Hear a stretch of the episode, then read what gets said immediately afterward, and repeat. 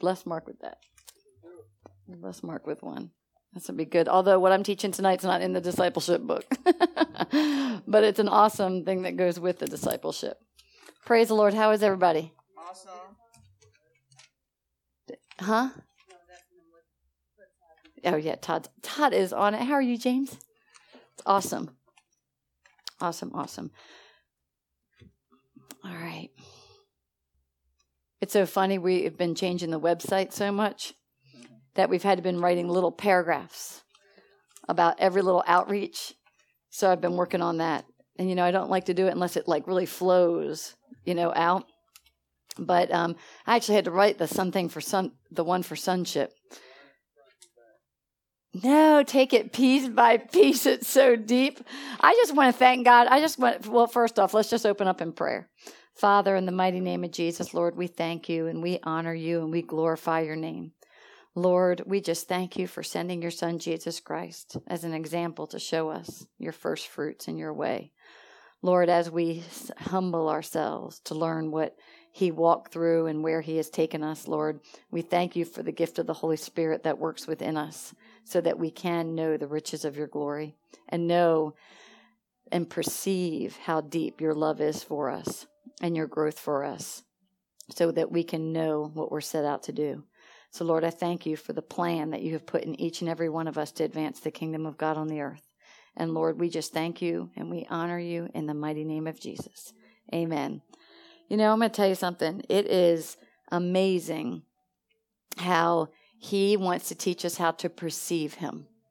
That's that's that's part of the being a disciple is learning how to perceive the depth of Christ and what he did for us to have life when we are called a disciple. A discipleship, I don't know if Chris did a good job on the discipleship lesson, but a disciple is one who learns to follow and follows. So we're called to learn about him so we can do what? Follow him. Who wants to work for somebody? Think about this because we've all worked for somebody we didn't want to work for. who wants to work for somebody that you don't believe in what they're doing? A teacher shouldn't become a teacher if they don't believe in teaching children. A person should not work with kids if they don't believe in the development of them. You know, somebody shouldn't be a crane operator if they don't like cranes. there are sometimes there are things that we are called to do and you know God already puts a place for us to work. But our works are supposed to be in him. Those are the true works of joy. How many people study the word, do something in ministry, do something kind for somebody, and you feel better after that than you do 8 hours of labor, right? because there are works that are already preordained. It's in His Word. Ephesians tells us, and it's Ephesians 2 8 through 10, if you want to put it up here. Ephesians 8 through 10 reminds us that to, for us to even be a disciple of Christ, first thing we have to be in agreement with that. That means we have to accept Christ in our heart and confess it that we know that He's the Son of God. Doesn't mean we'll perceive everything about Him. It takes time to perceive the depth of him. And the more we gain more of that perception, we want to become his disciple. We actually want to we want to learn about him and we want to start following what he's teaching us.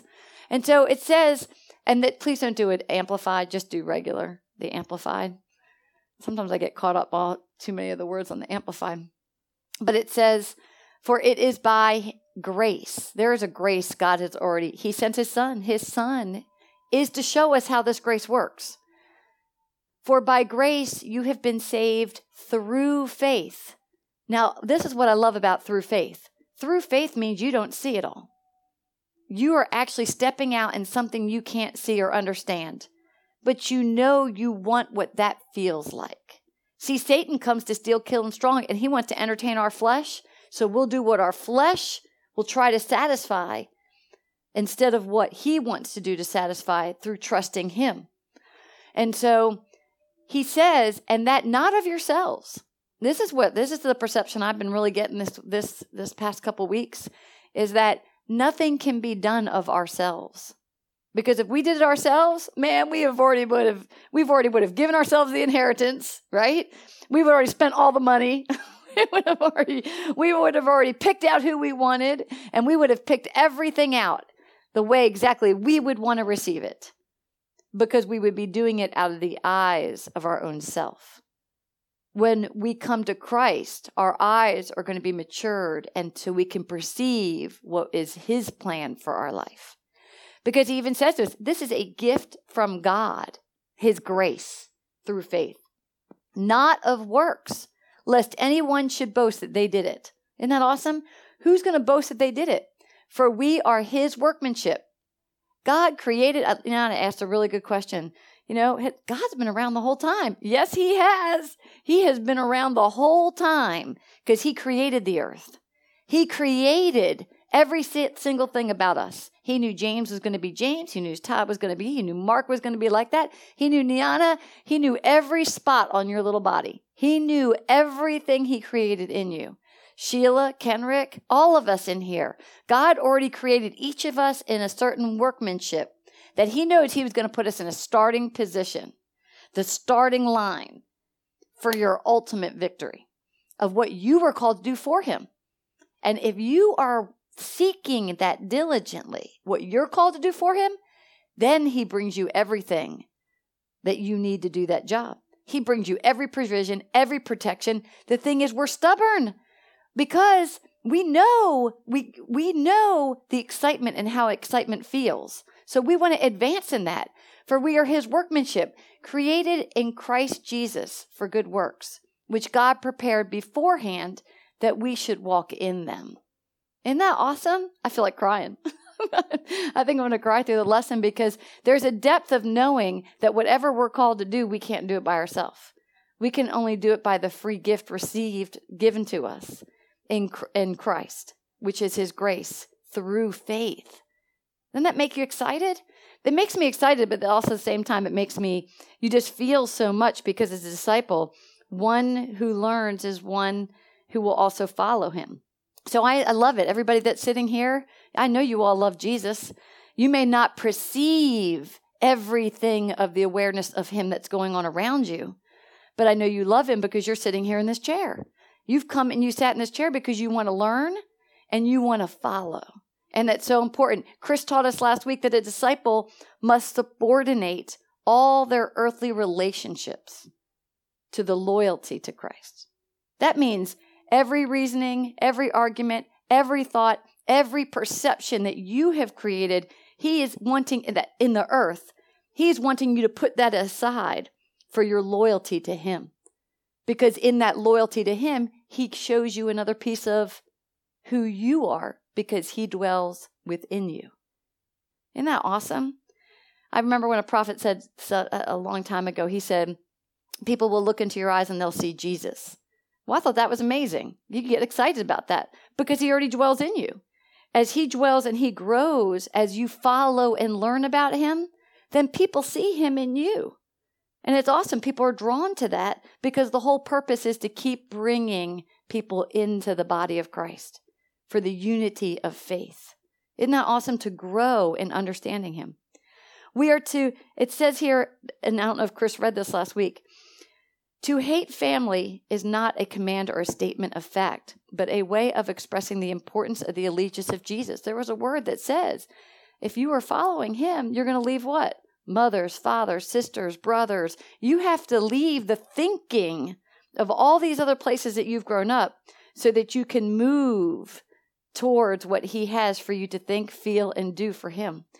I like it. He has works, good works that he already created in Christ, created in Christ Jesus for good works. He already has those good works in us, but those good works can only be revealed in him. So discipleship is so important because it means total renunciation of selfish interest. Isn't that crazy? I love it when I watch people go through sanctification in here. If you like sport, you need to take some break from what? sports, right? Uh, no, I'm serious. You got to pull away from that. Hey, if you like shooting some turkey, hunting, all I heard from Ty when I first met him, bass, fi- no, not bass fishing. Ducks, ducks, ducks unlimited was his theme. Ducks unlimited. That means he wanted to go duck hunting. He had all these things that I would giggle because sometimes what we enjoy to do God asks us to pull back on those things. Carrie, it was golf. Carrie had to give up golf for a long time. Carrie had to give up some facial hair for some long time. He loved his goatee, and he just couldn't have that anymore. See, God moves things away from us so that we recognize who he is in us. It's amazing how you can look at a picture of Carrie before. You couldn't see Christ and all that. And now you look at Carrie, you can see the, I love it, you see the lion coming right out of his face. So we actually have to know it's a selfish interest that we're, we're moving out of so that he can we can maximize the real, the realization of Christ's purpose in our life. Um, I, there is a maximum capacity that we're all each born to experience here on earth with the fullness of him working through you. Isn't that powerful? And so this is awesome. I'm going to this is going to be a two type lesson time here. We are going to go through two it's going to take two lessons to get through this. Jean had pulled some verses together and I like that. Remember how we talked about the eight signs that you know you've actually converted into Christ, that you know that you're living for Him? Remember that lesson? Most of you are here for that. But now here are the 10 tests of discipleship. Okay, so remember, a disciple is one who wants to learn and follow Christ. They have to leave that other mindset of moving out selfishness and renunciating that and, and, and learning and perceiving the realization of Christ in you. But there are 10 tests of discipleship. Don't you want to know those? I know Mamie's already typing them out, right? 10 tests of discipleship. And this is a way, a checklist that you'll know how, what are these 10 tests? And I got two verses almost for each one of these that are going to back up the test and going to show us what it's about. So let's start with the first one. Uh, no, that's why I said it's a new addition to the book. I said what I'm teaching tonight is not in the book. So this is going to be good. So this is going to be the next two tapes 10 tests of discipleship. All right. I'm going to, I'm going to, I don't know if I should read the all 10 out, but actually I'll read the first five and we're going to teach the first five tonight. The first one is, if you want to write it down, is world persecution. How do you know you're a disciple of Christ? Hey, you are going to experience some world persecution. Number two, the second one we're going to talk about tonight is fearless preaching. How do you know your discipleship of Christ? There's fearless preaching. Number three is fearless consecration. number four is fearless faith. And number five is bold confession of Christ. So we're going to talk about the first one world persecution world persecution. Go ahead and put up Matthew 10 25. Matthew 10 25. Now, my type of thinking, just to let you know my worldly thinking, I would think if I was so happy and loving Christ so much and my world has changed and I am seeing things different, why would anybody want to persecute me? I had a hard time understanding this. But it is cool. Matthew 10 25 says, It is enough for a disciple that he be like his teacher, and a servant like his master. If they have called the master of the house Bel, I know I never say these names really well. How much more will they call those of his household? Okay. The most important part is understanding that if it is enough for a disciple that he be like his teacher, when we, when God Christ asks, when we invite him into our heart and we start walking out, we are going to actually have to walk out what our teacher has walked out. That's kind of a hard thing to understand.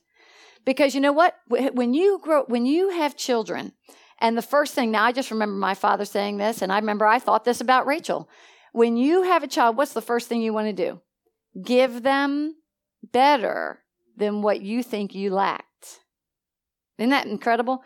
Yeah, I, I remember my dad said, "I just want you kids to have better than what I had. I just want you to have better." And then you're thinking, "This is better," right? And my dad would say that all the time. I just want to give you guys better than what I had. I just want to give you better than what I had.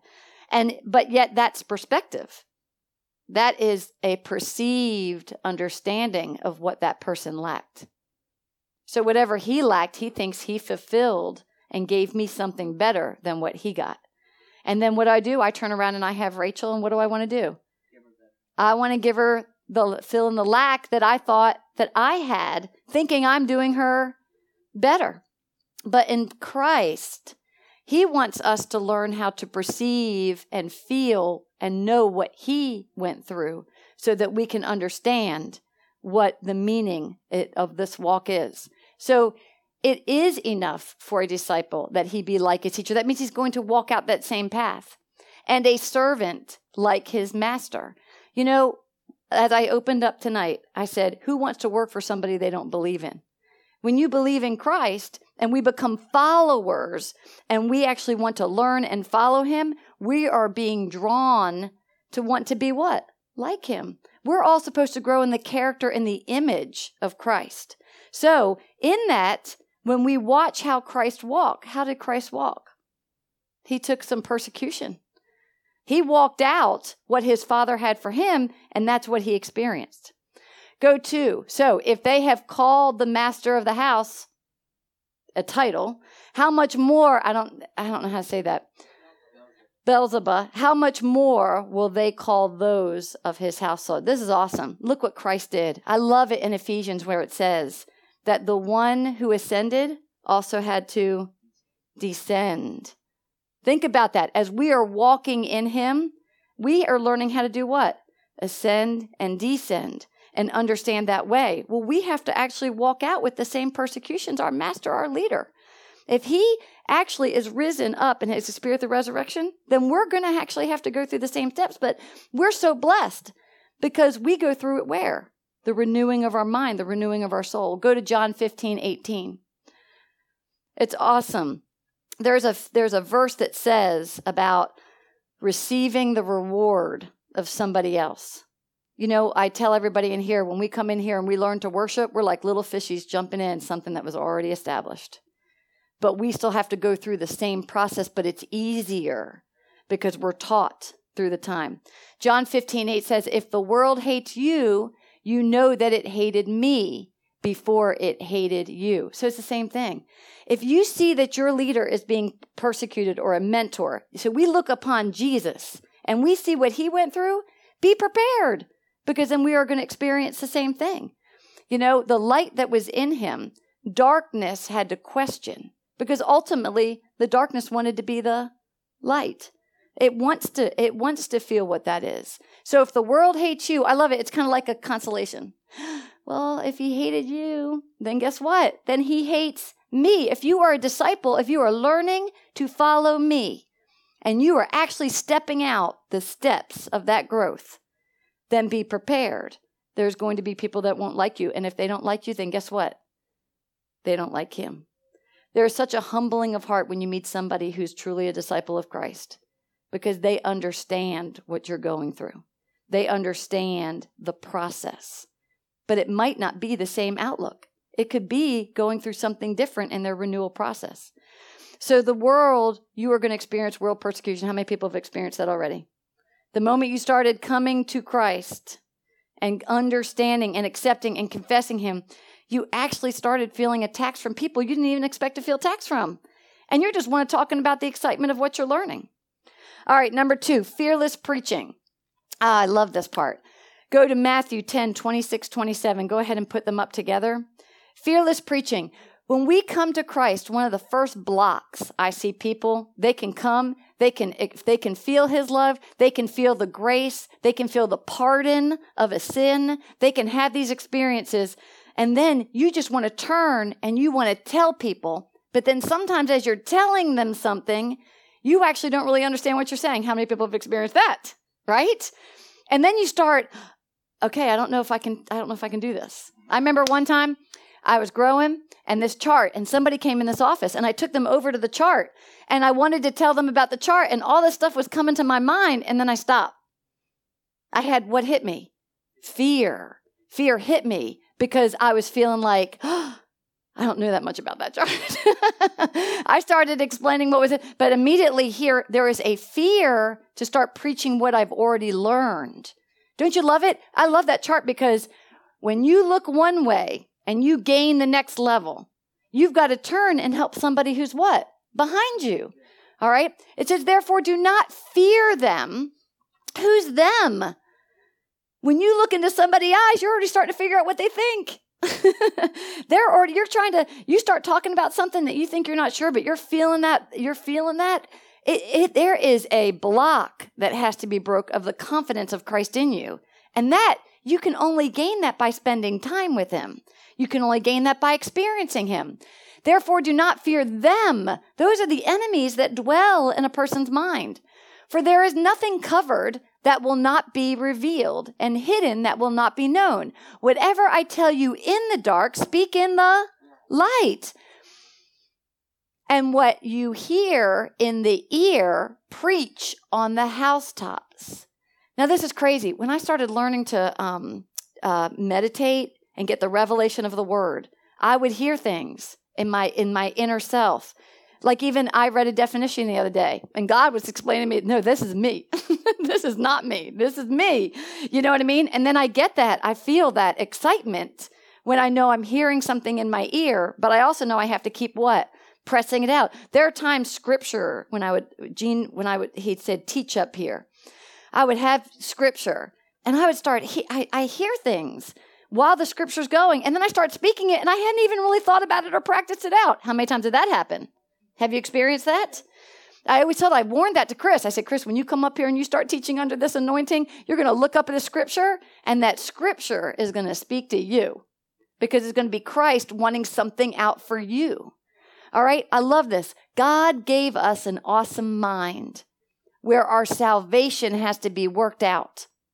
And part of the spots in our mind hold us back from preaching what God is teaching us, holding us back because why? That has to take time and working out our salvation. Working out, come on, Carl. When you were up here last night, there was some revelation that was hitting you, wasn't it? And you didn't have it written down on your paper. You do not, you can't have it written down on your paper. I love it because sometimes we fear what somebody else is looking at us. I'm telling you, I remember thinking I would get so nervous to stand up here because I'd have to look into everybody's eyes. So then I said to myself, okay, just look above their heads. look at, hey, come on. Hey, didn't they say, think of everybody like they're in their underwear, right? How many times have you heard that in public speaking? That means, you know what that meant? That means level it off. Level it off. Recognize that you're a human being just as much as them sitting down in that seat. What the Lord really showed me which really helped me because I had man pleasing issues. So I'm looking like I want to speak and try to please everybody as I'm going along. But I, I used to look above the heads. Now, when I look out, the Lord showed me this. He said, They have a void spirit waiting to hear what I want to say. He says, You can't mess up. The Lord showed me that. He told, that's how I started building my a fearless confidence do you know what I mean? But at the same time, as I'm standing up here, I like this. Whatever, for there is nothing covered that will not be revealed, and hidden that will not be known. Do you know every time we teach, every time we share something with something, something about ourselves becomes uncapped? Isn't that beautiful? It, being a disciple in Christ and learning how to follow him is also learning how to deal with the uncapping of the unrevelation that you're learning within your own soul. And then you're helping someone else. Does that make sense to everybody? It actually, as you're walking through it, he builds a confidence in you. There's a confidence that he starts building. Whatever I tell you in the dark, speak it in the light. How many people have been afraid to share a revelation that they know God has given them, or to tell an experience, or to share a testimony? I love this. How many people have had the dream? We talked about this today, um, uh, Chris and um, Marvin. How many people have had the dream where they've just wanted to scream out Christ's name and they feel like they can't because a hand's holding them back? Yeah. Have you, right. There's because the enemy knows that if it can keep its dominion, the things that you don't that you don't grow out of yourselves, he can keep you from speaking what he's trying, what God is trying to tell you, what the Holy Spirit is trying to say to you. So fearless pe- preaching takes time. It takes a disciple that's going to what? Worship. That's going to what? Spend time in the Word. And that's going to pray to God and even ask Him. Ask me. He says, if you ask for wisdom, He will do what? Give you the answer. How many people spend time? It's like, I didn't realize how important it is to have a notebook, to write questions, to get something that illuminates, and you're wanting to know more about it. He, he brings you the answers really quickly. He wants us to be fearless in our preaching, but you have to be a disciple.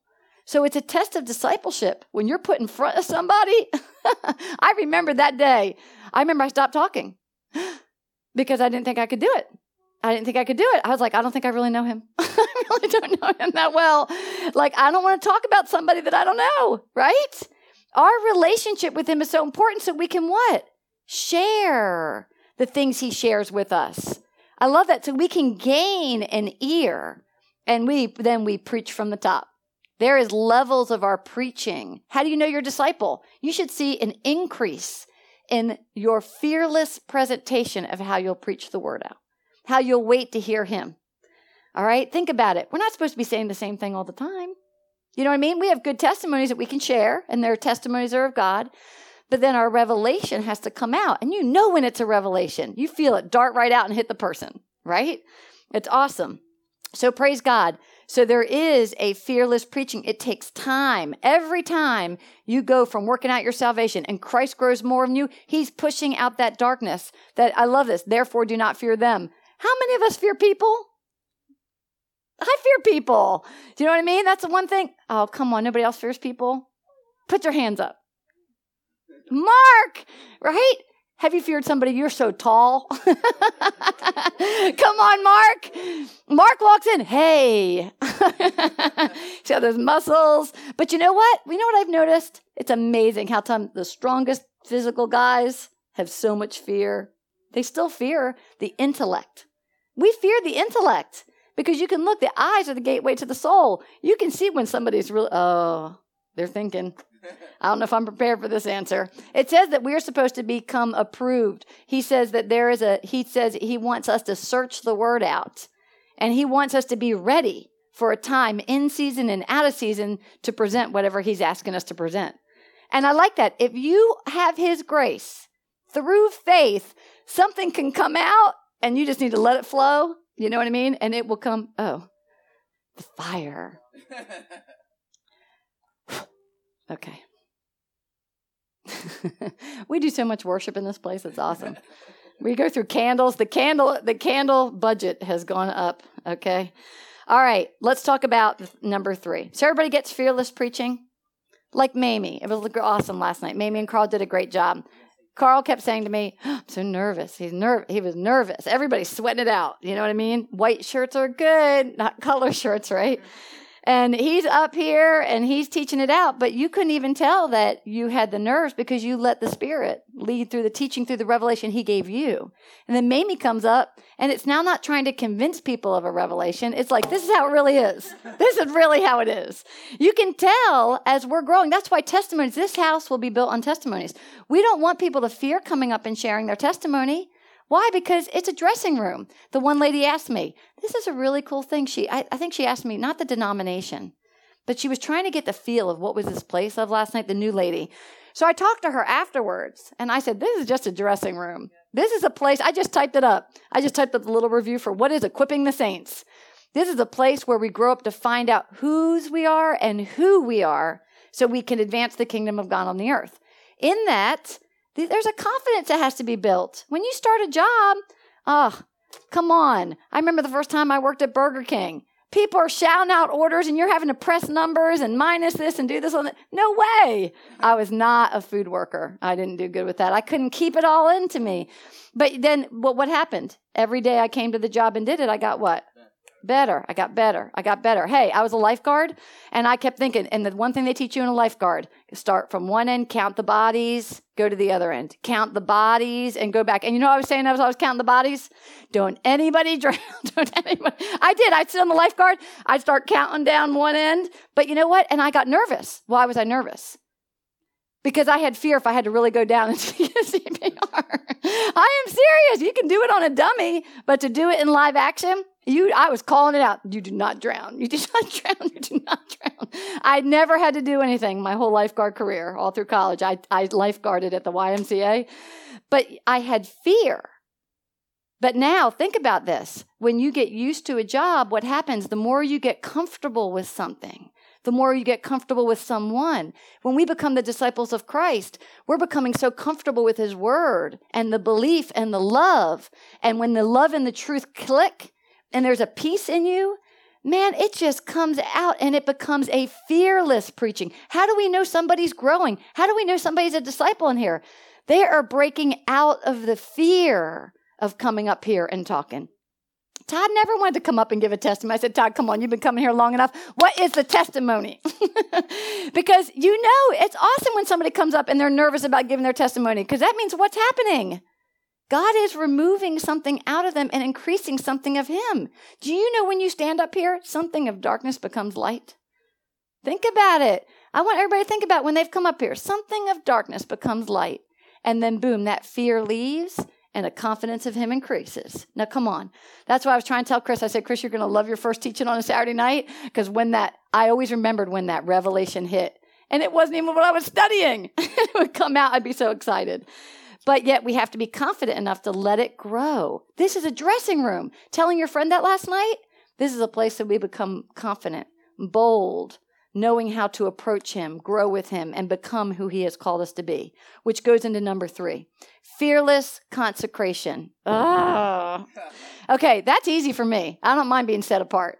In fact, I can do fine, not really going out and doing very much. But now for our evangelists, for those who love people, and want to be out with people, you know what I mean? In general, when you have learned to be in a certain environment, it's hard to consecrate yourself unto Him so that He can actually make a home in you and dwell in you. Go to Matthew 10 28. Matthew 10 28. Oh, it's already up there. I like it. You're already ahead. And do not fear those who kill the body, but cannot kill the soul, but rather fear Him who is able to destroy both the soul and body in hell. Okay, you know what that means?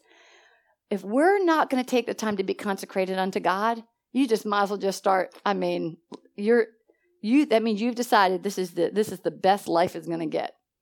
Because if we don't take the time to consecrate ourselves unto him, we're going to hell. You are not you're not going to visit. It's going to be your body and your soul go to hell. Now, I, look, get this picture. This took me a while to get this. When I accepted Christ in my heart, being the regenerated spirit becomes alive. When we become, when the spirit becomes regenerated, now the assignment's on for the soul to be renewed. So as the soul gets renewed, we know our physical body is going to have its day and done, but our spirit and soul can rise up to heaven and live a life that we are to look unto Christ and hope for all that awesome inheritance, the reward, the enjoyment, the joy, the peace, everything we're supposed to experience. But he says you can actually experience it here on earth during this time if you're willing to what? Renew your mind, renew that soul. Do not fear those who kill your body, but cannot kill the soul. That means every step that you consecrate yourself unto him, you set yourself apart, and a measure of his knowledge, a measure of his understanding, a measure of his might, a measure of his counsel, the fear of the Lord, as it starts to develop in you stronger, I love it. Your soul cannot be killed. That means a person can't hurt your feelings anymore. You really get to a point where you're here to help equip the saints. For what? To do the job of ministry. We're all here to help everybody do what their ministry call is to do. And it doesn't make a difference what age you come in here and you're set to do it. So that's the assignment. I love Houses of Zion. Houses of Zion is a place where people are going on Wednesday nights and people are really coming in, don't even know that they have to be equipped to do ministry. So, how do you know? What is one of the tests of discipleship? Fearless consecration. Are you really willing to put that time aside in the word, in the worship, in your prayer, morning and night, and let something consume from the inside out so that your soul goes up to heaven? I mean, I love it. It's in stages. I'm, you know, I went through something where, you know, I watched somebody pass away. And when you watch somebody pass away, you, you really do think of God. Well, did, were they really happy? Did they really get it all? And I remember the Lord said to me, What I start on earth, if you're in Christ, I finish in heaven. He knows when he what time he's going to take us. He chooses our life. He he decides the end of our life. The one thing that's so beautiful about life is when the Lord showed me no matter what, everybody's going to do what my son has done. They are going to lay their life down for another life, whether you choose to renew your soul or not. Every life, God chooses a time and it's going to advance another life towards him. And so we can choose to allow ourselves to be fearlessly consecrated unto Him, set apart, so we can learn and grow in what He needs. So I love this. You want to know your truth? Start setting yourself apart. Start getting in that consecration. We have an awesome testimony of Frank and Julie. I know you guys know them. They are actually doing a 30 day consecration, right? Oh, they fought it. Fought. I'm not sure where Frank is right now. I know Julia has called and kept me very. She called me up and she said, "I'm consecrating myself for 30 days, but oh my gosh, all I want to do is sleep." So what did I tell her? Sleep. Get it out. How many times do we need to sleep? Sometimes we're because we're so tired of where the enemy works our soul. Our mind is so tired. I remember one day. This is so fun. This is Carrie in consecration. Gary comes in, he's growing in consecration, right? He's just growing, growing, growing. He says, Hey, I am going on a field trip. I'm going skiing with my buddies. Well, now, just let you know, when you take the time to consecrate your soul from people, set yourself apart, and you spend time in the Word, right? Now you go back to your old ways. Okay, well he goes he goes skiing with a bunch of guys, and Gene, I was like, Gene, I don't know, this doesn't feel good. I'm not feeling good for Carrie. I'm not feeling good. And he goes, Yep, the, his, he's not sewn back up. Sometimes when we go through something in deliverance, we're opened up because we still have to be healed. And he came back a mess. He came back a mess. His soul was so circling. He paced in here. He paced in the conference room. He paced there. He paced around Gene. He paced around. He paced. And we just sat back because he went out of his consecration time. There's a time God calls and pulls us away so he can gain more of the land within you. So he can gain more of your soul, more of him. And so when he came back, he just said it was like his mind. And we told him, Gene said, go to the salt box. He said that he went to the salt box, he just dived on the couch and he slept for two days. And he, he said, what did I do? I thought I was supposed to seek God and do this. But what was he doing? I, we talked about this in the first verse. He was working his own works. And it had to, it had to, um, it had to wear him down.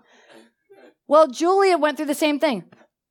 Julia actually, Julia slept for three days. Then after three days, she said she couldn't sleep anymore and she started reading the word. And then God put her in front of somebody at work and tested her.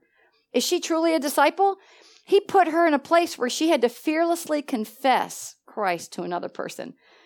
And Julie had never done that. She was just like, I mean, she wrote us this long text how excited she was.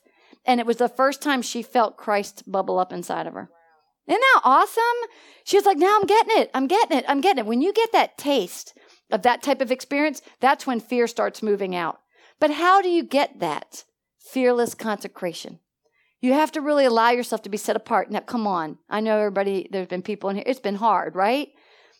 It's been hard. Todd, it's been hard. It's hard because we're already used to think of our, in the beginning, remember I said we talked about it. Selfish interest we'll go to our own selfish interests.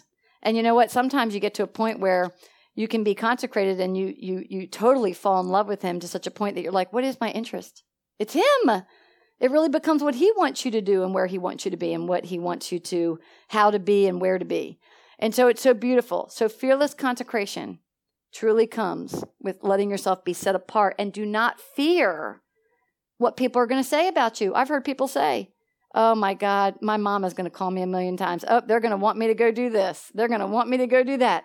But when you separate yourself, you are actually taking the time to say, I care if my soul goes to heaven or if my soul is going to hell. And that's what this is telling you. I know it's so, you, you don't want to really hear these things, but I would rather fear Christ than fear going to hell. I'd rather do, how many, oh, okay, I know everybody's had this experience. When you work for a job, right? And you have your boss and you want to impress your boss, but you're really not doing a great job. But when they call it out, you, right? You have fear to get it done what? Right? How many people have had that? A paper due in school. You get two weeks to do it, right? You're down to the wire. Fear hits in. Man, I got to wipe out this paper. That was, I mean, college and me and papers. And then I'd be done. I'd be like amazed. I would be amazed. I did that in 24 hours. Oh my gosh. If I would have taken my whole two weeks, I know. I, I do laugh at that because when I was, that's the one thing that I have to say I did like about Rachel's dad. We dated in college and I was the student that you give me two weeks to do an assignment. It's done mm, past midnight before the clock to get it done. Got it typed up and everything. And then Rachel's dad, he had it all done like the first day. I mean, like he would say, "I'm not doing anything till I get this done," and I'd be like, "Okay." he would say, "Don't come and bother me. I'm studying." Okay, so you know what I mean. Think about how many we all have different personalities. You know, God loves us so much that He knows how to speak to all of us, and He also knows what challenges we're going to have in consecration. So let's talk about the smart kid that gets the work done right away in the first two weeks. Guess what his problem in consecration is? Huh? Having to create consecration the way they want it to be. They want to do it this way, they want to do it that way, when God just might want you to what? Relax. You put an emerald in consecration, and it's hard. It really is hard for sometimes for them to relax because they're so used to what? Aligning everything, making their plans, making their schedule. I like it. Evangelist, it has to do with what? People. You know what I mean? And then rubies, they jump into it like it's a challenge and then they die out really soon. Come on, Chris. Chris is like, yeah, we're going to do consecration. We said 30 days. Oh, no, we're doing it 90 days. You should see Sheila's face. He was like, everybody who's getting ordained should do it for 90 days. Okay, Chris. Chris definitely wanted his soul to go to heaven. But let me tell you something. He petered out after how many days did Chris peter out? No, and then and then here's this. That's a ruby. And here's this. You know what Gene says to him? Gene says, "Hey, if you mess up, you got to start back from the beginning." And Chris would be like, "Ooh." Right. Chris was the best boaster.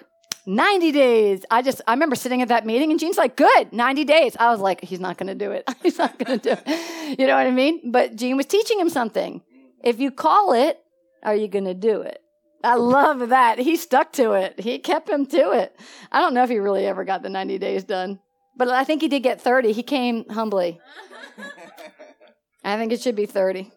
You're right. That's why it was called out 30 from the start. I'm being cute, but consecration, we do notice, is the toughest thing. Consecration is tough for anybody, no matter how well organized you are, how much you love God, no matter what it is. It is a really hard transition. But I always tell people if they get through 30 days, I would say that if you just get through 30 days and just worship, worship, worship, something kicks in and it just moves you and you're not doing anything. It's moving. He is moving in you. And he, your soul, you start saying things you don't even can't believe you're saying. Have you had that moment? Sometimes you're just saying something, you don't know why you're saying it, and it sounded really good. And you're like, that is not me. That cannot be me. All right, so fearless consecration is something important. I like these words fearless, fearless, fearless. The theme for today is fearless. Number four is fearless faith. There has to be a fearless faith that we experience. Matthew 10 29 31 says, Are not two sparrows sold for a copper coin, and not one of them falls to the, the ground apart from your Father's will? But the very hairs on your head are all numbered. Do not fear, therefore, you are of more value than many sparrows. That means you're not going to go just swoop down to go get the two coins. You, it says he values each and every one of us that when he gives us an instruction, he wants us not to have fear in that movement. He doesn't want us to swoop down for what we think is more valuable when He's already given us an instruction that's more valuable than what we can even imagine. Now that's powerful. That is faith. Faith was what we talked about on Saturday night. When Gideon had 20 some thousand soldiers to take over thousands of enemies, right?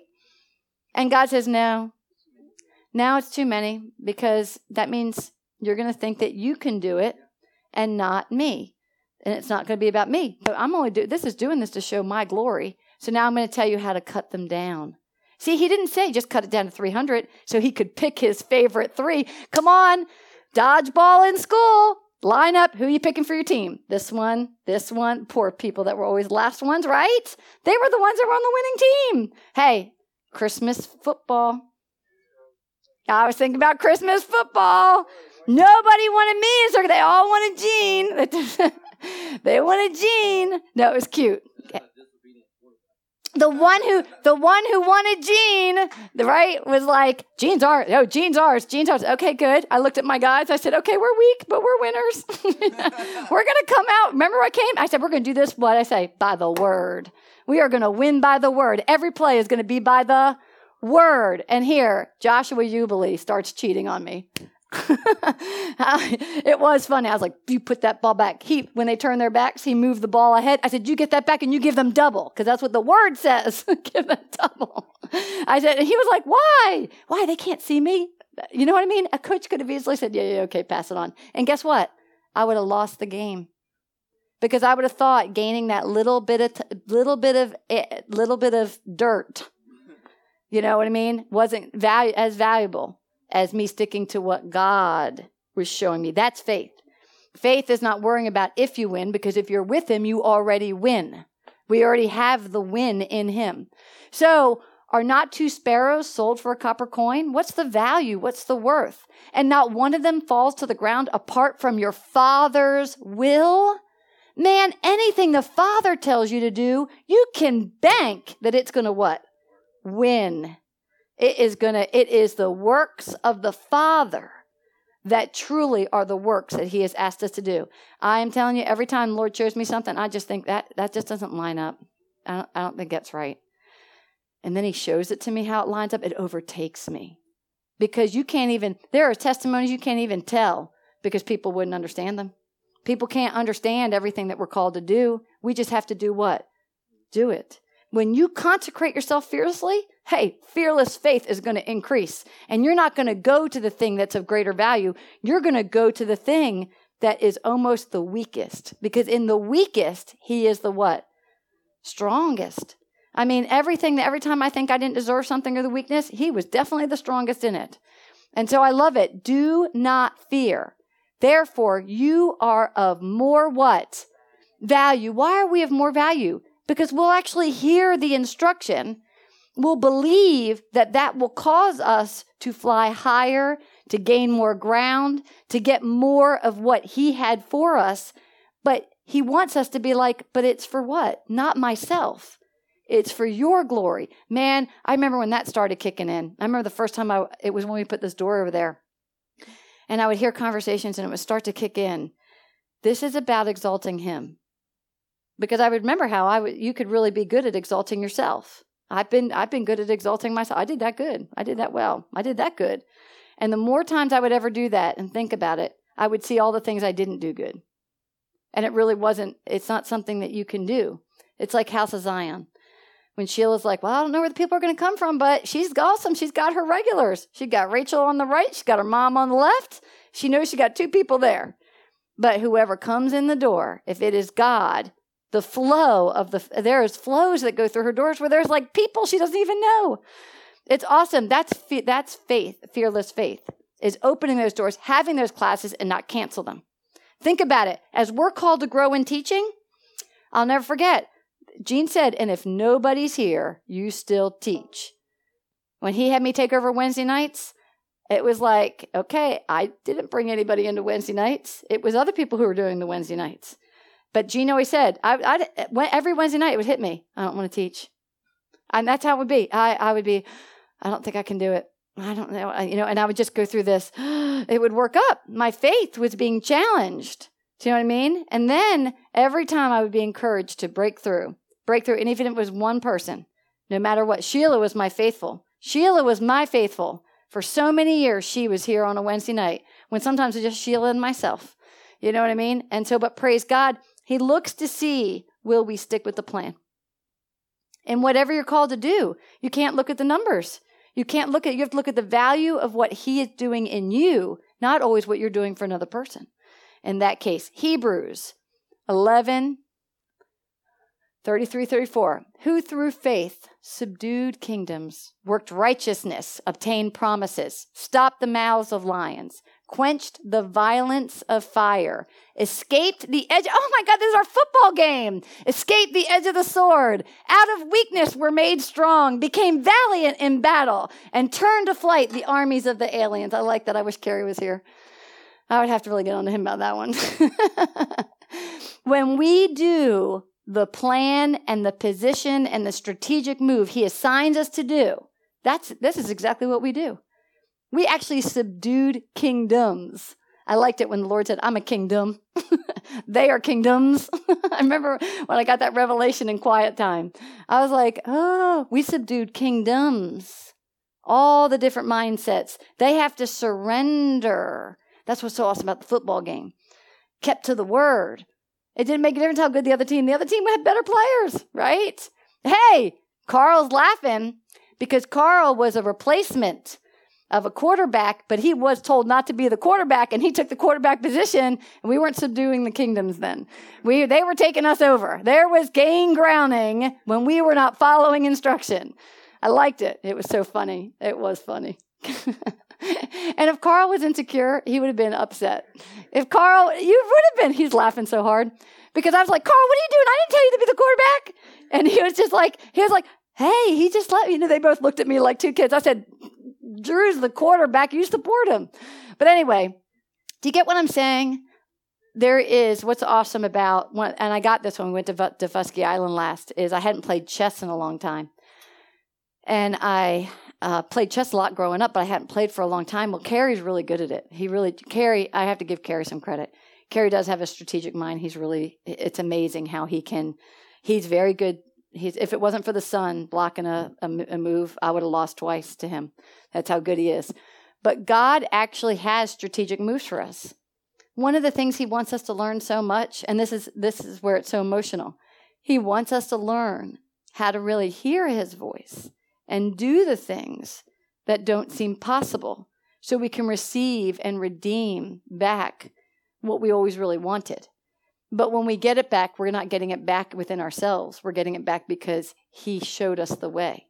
When He told me, I will get you to zero and you'll be debt free in one year, oh my gosh, the play by play move, when I think about that, I just think, how did I even do that? How did I even agree to do some of these things? Because everything He was calling me to do didn't seem right. In chess, each player, each move has a different direction, a different way to go.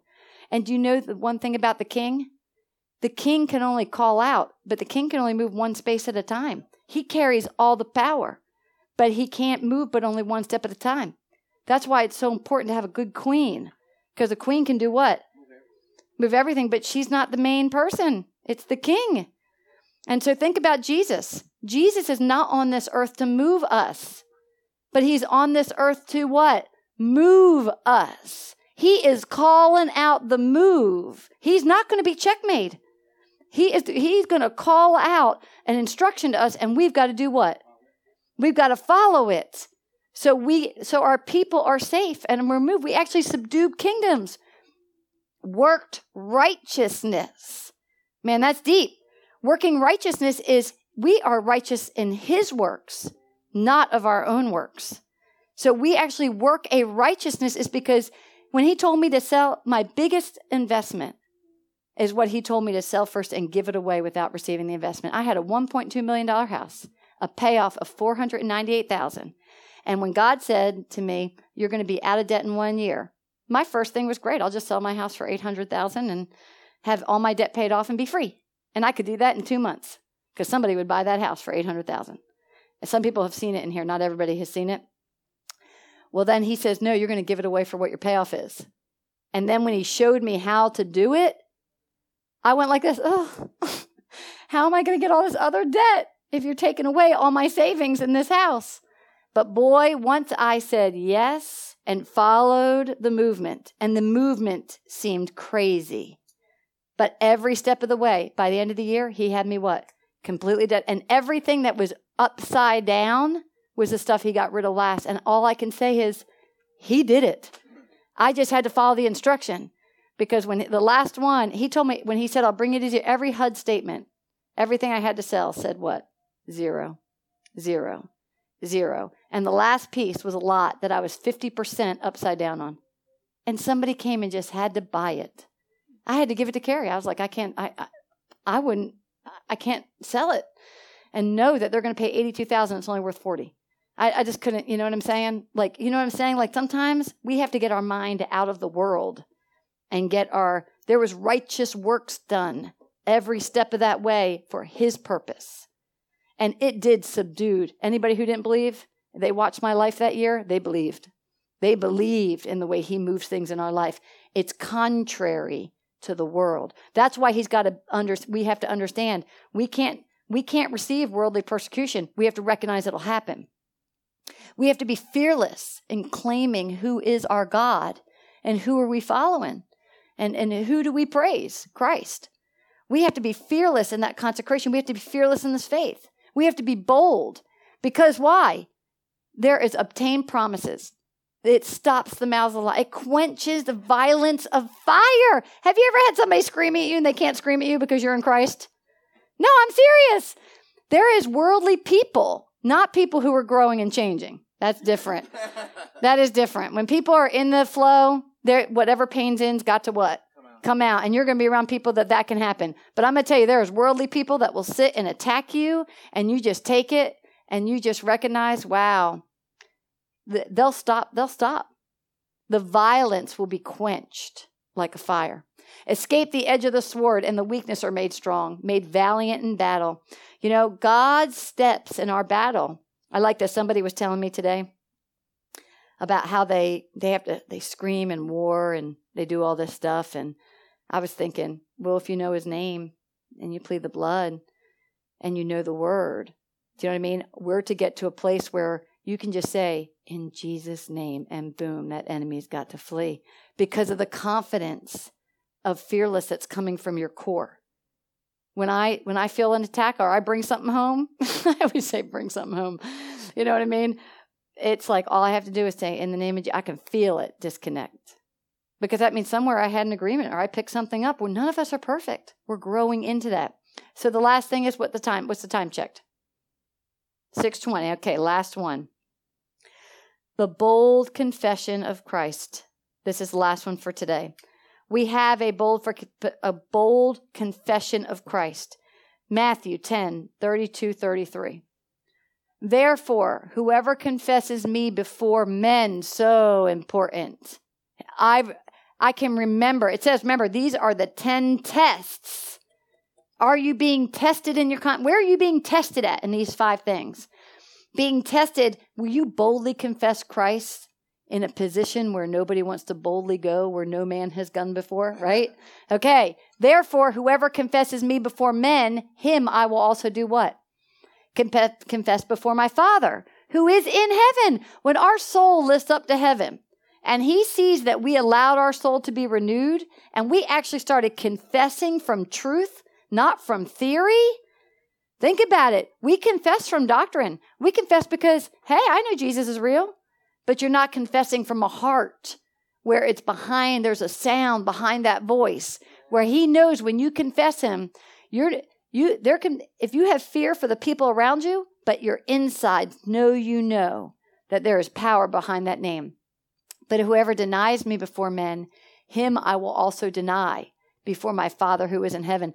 Man, I remember that so much in the very beginning because I was loving God. I was having the experiences. Everything he was doing was amazing being his disciple. But then I would have times where I'd enter into a position and you could feel the anger coming off of people that they didn't believe or they didn't know because why? Nobody's perfect. But God puts you in a place so that he will not be denied and put you in a place where people do deny him because they don't know they're not denying him. Okay, that's deep.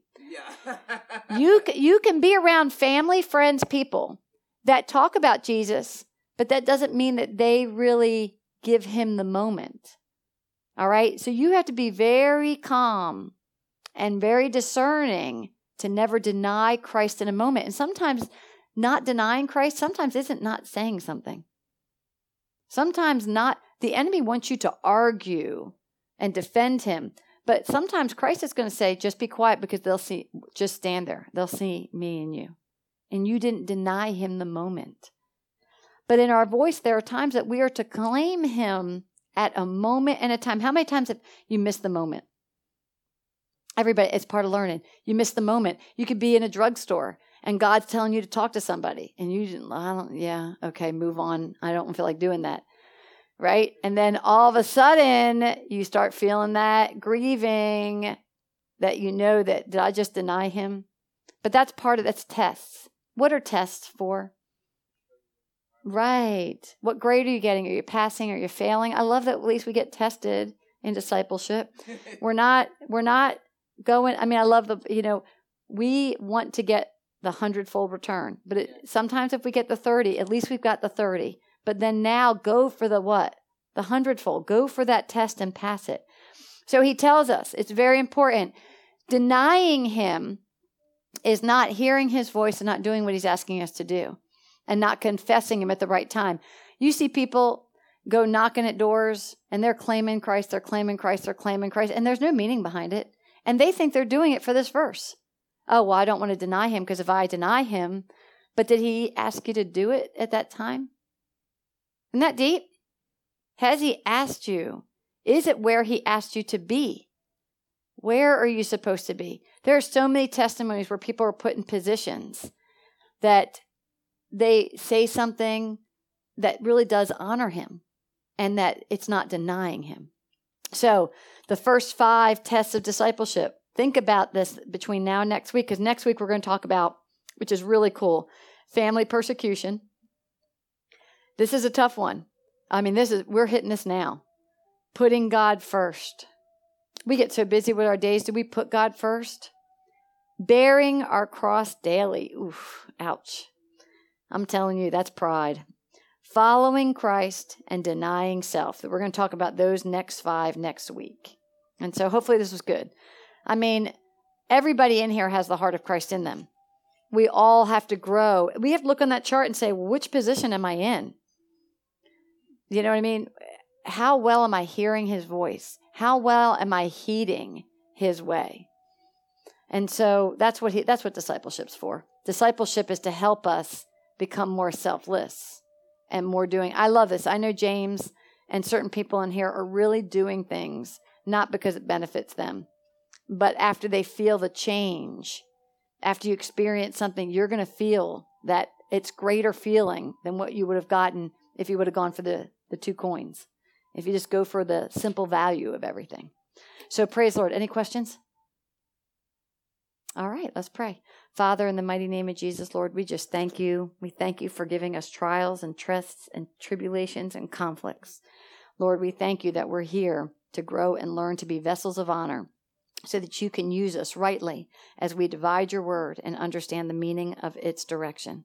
So, Lord, we thank you for your word because it is a two edged sword, piercing the soul, piercing the division between our soul and the spirit, and truly of our joints and marrow, and is a true discerner of our heart. So, Lord, keep working and pruning our hearts and getting them down to where they're of flesh so that we can move and act in the way of the workmanship you have designed us to be. So, Lord, we thank you and we honor you in Jesus' mighty name. Amen. Oh, this is Jesus.